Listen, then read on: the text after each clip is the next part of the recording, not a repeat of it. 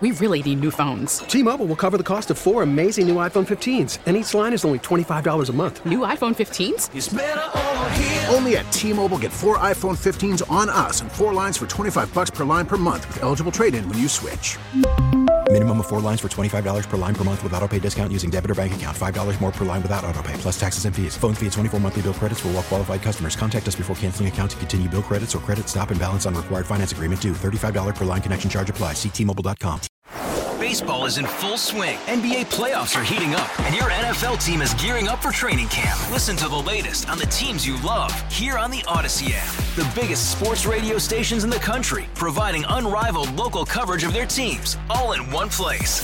Exclusive interviews with players, coaches, and team executives, streaming live and always available on demand. Stay in the know with your favorite teams right here on the Odyssey app. Yeah, I kind of think it is. I think we need to keep our eye on the ball. Um, about three years ago, January 30th, 2020, head of the World Health Organization uh, said a novel coronavirus that had first been identified in China had spread to a degree where it was now a public health emergency of international concern. Well, we all know how that story ended with SARS COVID 2, which caused the disease COVID 19. Well, what else is there out there? What are spillover infections? What should we be worried about now? Raina Plowright joins us now, a professor of disease ecology at Cornell University. Good morning, doctor. How are you? Oh, good, thank you.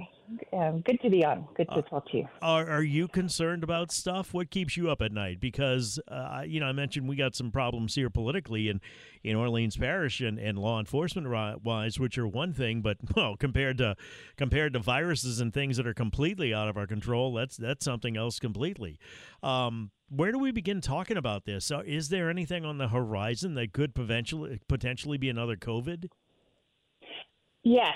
So the viruses that I work on tend to be more pathogenic than COVID. So they have a much higher fatality rate in people, but they don't spread very well from person to person. Okay. And so the concern amongst my community of, of scientists is that um, we could see something else emerge from animals into people that has a much higher fatality rate and that could spread efficiently amongst amongst humans. So yes, that's what's keep that's what keeps me up at night. Are these things? I presume there are some that are weaponized by countries, maybe including us. Or are these things that occur in nature? Both. Well, of course, we have to worry about viruses coming from from anywhere, but the reality is that viruses are spilling over from animals to people every moment like probably thousands of times a second globally. And most of these, what we call spillover events or zoonotic spillover events, actually really go nowhere, cause very little disease, maybe some diarrhea or nausea, a fever, some encephalitis, but don't pass from human to human and so never actually recorded. I mean, most people, when we get sick, we actually never really know what caused us to be sick. So, um, these the the risk of this happening is very very high. What we worry about is one of those viruses that is spilling over, then being able to transmit from person to person. What is the movie with um, Gwyneth Paltrow? I can't think of the name of it, where she goes to China and gets sick, and then uh, Hong Kong, wherever it is, in a casino, and then it spreads and spreads and spreads, and Matt Damon's in it as well.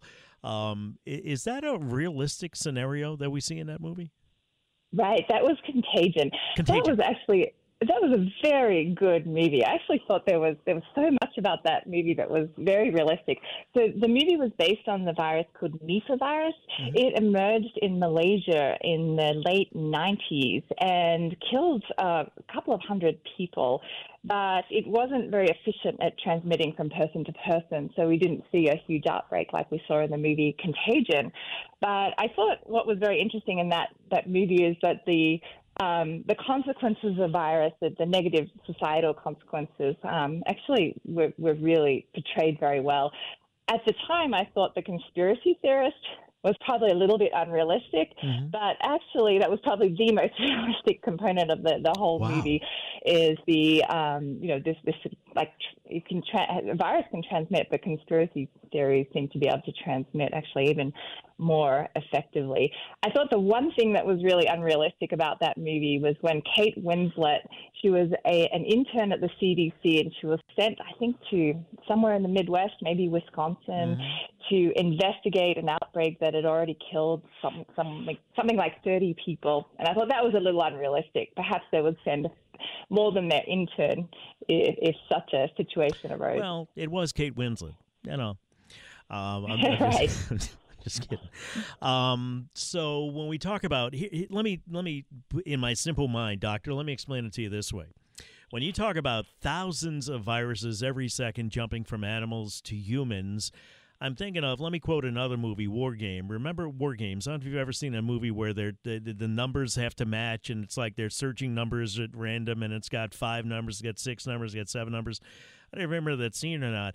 But that to me is the way this seems like with the viruses and, and spillover viruses that it's just a matter of time until something like that does happen where – the right uh, amount of variables. I don't know if it's um, what's the mathematical term here. Um, uh, uh, it, it, doesn't matter, doctor. The, the point I'm making is where eventually the variables all line up, and we do have some kind of major concern here that threatens society. And this is how spillover happens. It's really this aligning of all of these conditions. For example, you have to have a reservoir host. It's often a wildlife species that is infected with the pathogen. That that, that wildlife uh, host has to then come into contact with people. Often we see that is happens through destruction of habitat when animals move out of habitat to find food, for example, in, in farmlands. The, the animal has to be shedding the pathogen, and often that only happens when the animal is a little bit stressed. Mm-hmm. So, if the climatic conditions are extreme or there isn't enough food available, they might be more likely to be excreting the virus. And then there has to be specific behaviors that brings the person into contact with the virus. Like in Bangladesh, for example, Nipah virus is transmitted through drinking date palm sap. Uh, we see other viruses spill over through, for example, bushmeat hunting, slaughtering of animals. Uh, and then the virus has to be able to transmit from human to human. And sometimes we think that often happens when first the virus goes into an intermediate, like a bridging host. And this may be an animal in, a, in the wildlife trade. For example, there's this extensive trade of wild animals, pretty much globally, and what we understand now within this trade is that animals are sourced from the wild, they're brought to a central hub, and then many, many species are brought into that same hub. They're all housed in, in often awful conditions, in cages, one on top of the, the other, excreting feces and urine, perfect conditions for transmission. And then they're aggregated more and more animals along the hub until eventually they end up on the plate, someone's dinner plate. By the time they end up on someone's dinner plate, the number of viruses that have been circulating, the amount of virus within these populations of traded animals can be very, very high. So they're the kind of risky situations that we think drive spillover. So it's the destruction of the habitat, it's the um, people coming into these habitats and having more contact with wild animals, and then animals being brought into the wildlife trade. These are the conditions, these create the conditions for spillover. So, is it a matter of time till in permutation and combination was the uh, phrase I was looking for until all of these variables align and something like this does happen? Exactly. So you can think of it like it's it's, it's kind of like gambling. You, you can throw dice and maybe you have to throw it six times to get six sixes in a row, and then you'll get spillover. Mm-hmm. And so if we're just throwing the dice, you know, every few minutes, maybe it'll be very unlikely we'll get six sixes in a row. But once we start throwing the dice thousands of times a second, we're much more likely to see all of those numbers come up in a row. So the more and more we do to create the conditions for spillover, the more we're likely to see everything align at the same point in time and space and see that perfect virus go from a wild animal that's now hidden in nature, jumping from that wild animal into a human population, and then having the right conditions to go from human to human and then cause another pandemic. Is there any way to stop throwing the dice? Absolutely. There are actually really simple things we can do to stop throwing the dice. Now, we can't stop every spillover, But what we can do is instead of throwing the dice every second a thousand times, perhaps we're throwing it every second a hundred times or ten times. So we're lowering that probability that everything aligns. The basic things we can do are protect wildlife habitat, reduce the encroachment of people into these habitats. And this might be simple things like helping people develop sustainable agricultural practices. They don't have to clear so much forest to be able to produce food. It might be regulating the wildlife trade so that it's safer or not letting certain animals into the wildlife trade. Uh, hygiene, uh, when we're handling animals, particularly for people who may be trading animals and that's really their only source of income, at least providing them the protection they need so they don't get infected, and then detecting the viruses. So, right now, people walk into hospitals around the world with encephalitis, that's inflammation of the brain, or respiratory problems, or fever, and almost never get a diagnosis. But if we had proper medical facilities in places where spillover is a high risk that could quickly detect a new pathogen, we're much more likely to be able to stop it really quickly. But we really do want to stop that spillover happening in the first place. Yeah, your accent is delightful, and, and if there if there's anything that will make a deadly virus at least less threatening, it's a delightful accent. May I ask where you're from? Yeah, I'm Australian. Australian. I'm glad you can detect so. my, my accent. The Australians yeah. say that I, I sound completely American. Do really? No, you sound Australian yeah. to me. Um, we're going to continue to talk about spillover viruses. If you all have any questions, 504 260 1870. Um, how, how do you, doctor, how do you sleep at night? How, how does this not keep you up? I don't know if you have children or not, or family members or friends. How do you not just lie in bed at night with your eyes wide open, staring at the ceiling, saying, uh oh? How do you how do you avoid that? I well, I do everything I possibly can to provide the best science and information so that we can try to prevent these events. For example, we've just convened a large group of people to think about how could we stop the spillover event happening in the first place. And there are very simple strategies, particularly around bats. Bats are really important hosts of viruses that are important for, for humans. So the first thing we could do is conserve the habitats, the roosting places of bats, make sure animals have enough to eat, so they're less likely to be shedding viruses, and then finding a way to get this into international policy. So right now, the world is focused on preventing the next pandemic by developing vaccinations which is, is incredibly important. I mean, we're not going to prevent every spillover event.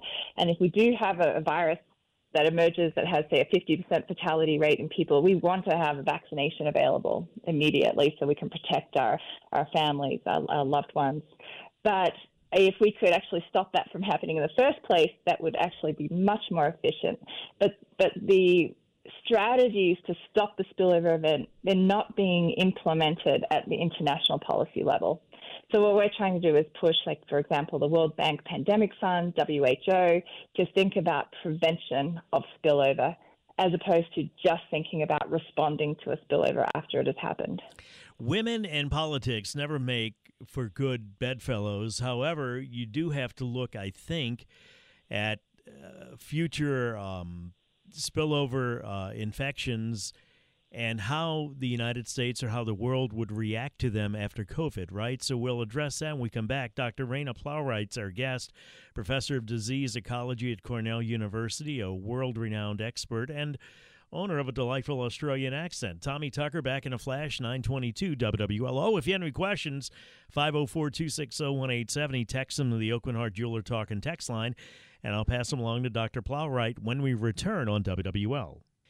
Look, you'd rather us here messing things up than in some contagious lab somewhere with viruses spilling over and so forth, right? Dr. Raina Plowright is our guest professor of disease ecology at Cornell University, and we're talking about spillover viruses.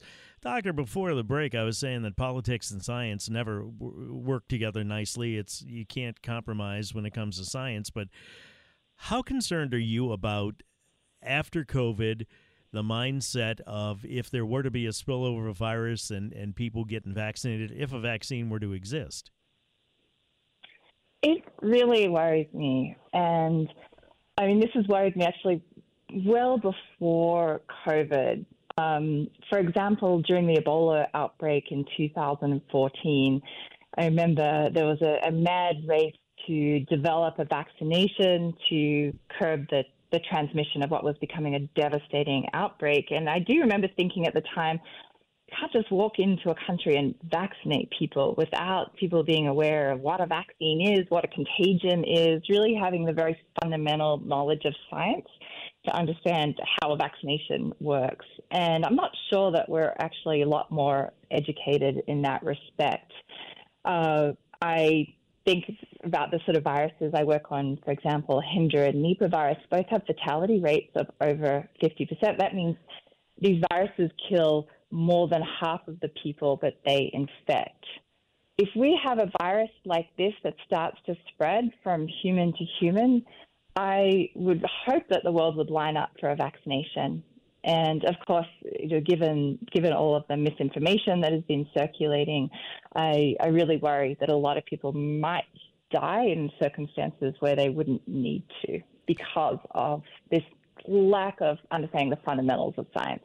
Not to be morbid, I don't know what the uh, how Nipah virus presents itself, but do you think if people were to see and going back to the movie Contagion, you know, people foaming at the mouth and, and, and just dying instantly or, or horrible, horrific deaths, that then maybe they'd lay off the internet and line up to get vaccinated?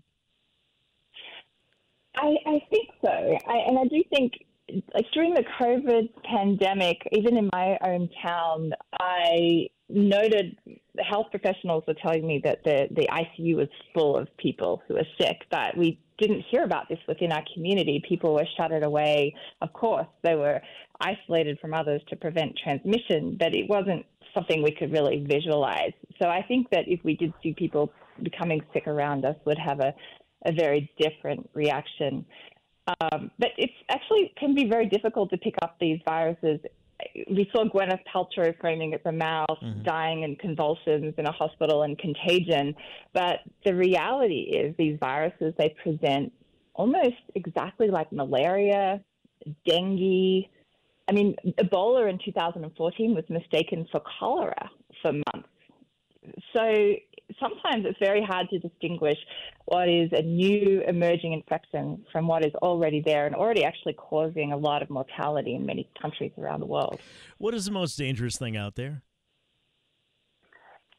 Well, I think the Goldilocks virus would be a virus with a high mortality rate that had pre symptomatic or asymptomatic transmission. That means that it was transmitted from person to person. Wait, wait does this before. exist? Now? Does exist, or something you're talking about, or that hypothetically? This is hypothetical. Oh, I mean, okay. I think COVID. I think SARS-CoV-2, the virus that causes COVID, was very close to the Goldilocks virus in that it had pre-symptomatic and asymptomatic transmission, just that the fatality rate was less than 1%. But what I would be horrified to see would be a virus that was as transmissible as SARS CoV 2. And to be really transmissible, usually requires this transmission before someone is sick. Because once someone is sick, they stay home or are isolated from contact with people. But if people are walking around society transmitting something, then then it's much much more efficient. So what I would I would hate to see something that had those characteristics, but also killed a proportion of people that were infected. And no, we haven't seen something like that we haven't seen something like that. But if you think about, for example, you know, I work on, on bats and viruses. We've only sampled a very small number of bat species looking for viruses, and we actually don't even have the tools right now to take a virus from nature and say, oh, this virus is transmissible, or this virus could cause disease in people. So we have no idea what the characteristics are of the viruses that are circulating in nature. And so, what we'd really like to do is allow those viruses to, to stay in nature, circulate within wildlife hosts without having to contact people. But, you know, as I said before, the more contact we're having with new wild places, the more encroachment we're making into high biodiverse forests, the more we're stressing animals out, the more likely we are to come into contact with more and more viruses we've never seen before. And maybe one of those viruses will have these characteristics. So that's that's really the concern. I don't want to bring politics into this, but are governments screwing around with this stuff and shouldn't be?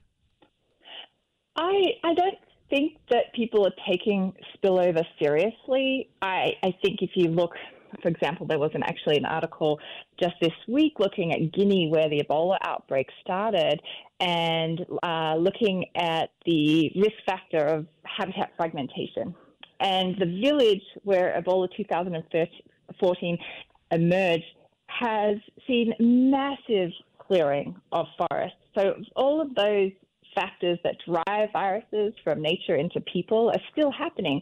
So I don't feel, I don't think there is a concerted effort to stop those fundamental drivers of spillover. I think it's much easier to say, let's make vaccines, like, you know, let's have detection. And absolutely, we need to detect the viruses quickly. We need to have vaccines to respond to them. But it's much harder to say, let's solve these really complex problems of deforestation, climate change, all of these major global stresses, which are really the fundamental drivers of pushing these pathogens out of nature and into people. And I don't want to get you, you know, say anything that's going to get me killed here or anything, but are are our governments deliberately fooling with these kind of things, weaponizing them just in case they should need them? And is that a concern of yours that eventually something's going to get out of somewhere where it shouldn't be? Uh, I, I really am not aware of those kind of security issues. Mm-hmm. So I, I mean, absolutely, there may be things that are happening that I'm not aware of. I am much more concerned about what's hiding out in nature mm-hmm. and what humanity is doing to push it out of nature. I mean, if you think about like all of the complexities that go to engineering a virus or having something spill from a lab, um, a lot of these viruses are really, really difficult to actually isolate from the wild. I mean, for example, when we did a review of coronaviruses from bats about a year ago, mm-hmm. and at that time there are only five isolates of coronaviruses. Uh, most people, when they work with these viruses, they actually put the sample straight into a, a solution that kills anything within the sample, mm-hmm. and people don't even bother to try to grow the viruses. It's just too too hard.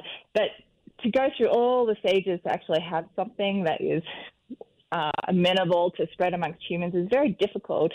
Whereas at the same time, we've got these thousands of opportunities every second for something to spill over from nature into people. We have people who are, for example, mining guano from bats. So having contact with bare hands, uh, inhaling the mm. the aerosols off that guano through much of the world, people butchering animals, people involved in the wildlife trade, people farming outside, people deforesting. There's so much opportunity for natural spillover events that that's my biggest concern. I think that's the most parsimonious explanation for where the next virus is going to come. Occam's razor, you don't have to go looking for something it already exists in nature, right? Exactly. Thank you, Doctor. I appreciate your time and your expertise. I really do. Dr. Raina Plowright, Plowright, professor of disease ecology at Cornell University. We'll take a break. We come back. We're going to talk about oysters in Mississippi Sound and uh, Louisiana diversion. We really need new phones. T Mobile will cover the cost of four amazing new iPhone 15s, and each line is only $25 a month. New iPhone 15s? Only at T Mobile get four iPhone 15s on us and four lines for 25 bucks per line per month with eligible trade in when you switch. Minimum of four lines for $25 per line per month with auto pay discount using debit or bank account. $5 more per line without auto pay, plus taxes and fees. Phone fee at 24 monthly bill credits for all well qualified customers. Contact us before canceling account to continue bill credits or credit stop and balance on required finance agreement due. $35 per line connection charge apply. Ctmobile.com. Baseball is in full swing. NBA playoffs are heating up, and your NFL team is gearing up for training camp. Listen to the latest on the teams you love here on the Odyssey app. The biggest sports radio stations in the country, providing unrivaled local coverage of their teams, all in one place. Exclusive interviews with players, coaches, and team executives, streaming live and always available on demand. Stay in the know with your favorite teams right here on the Odyssey app.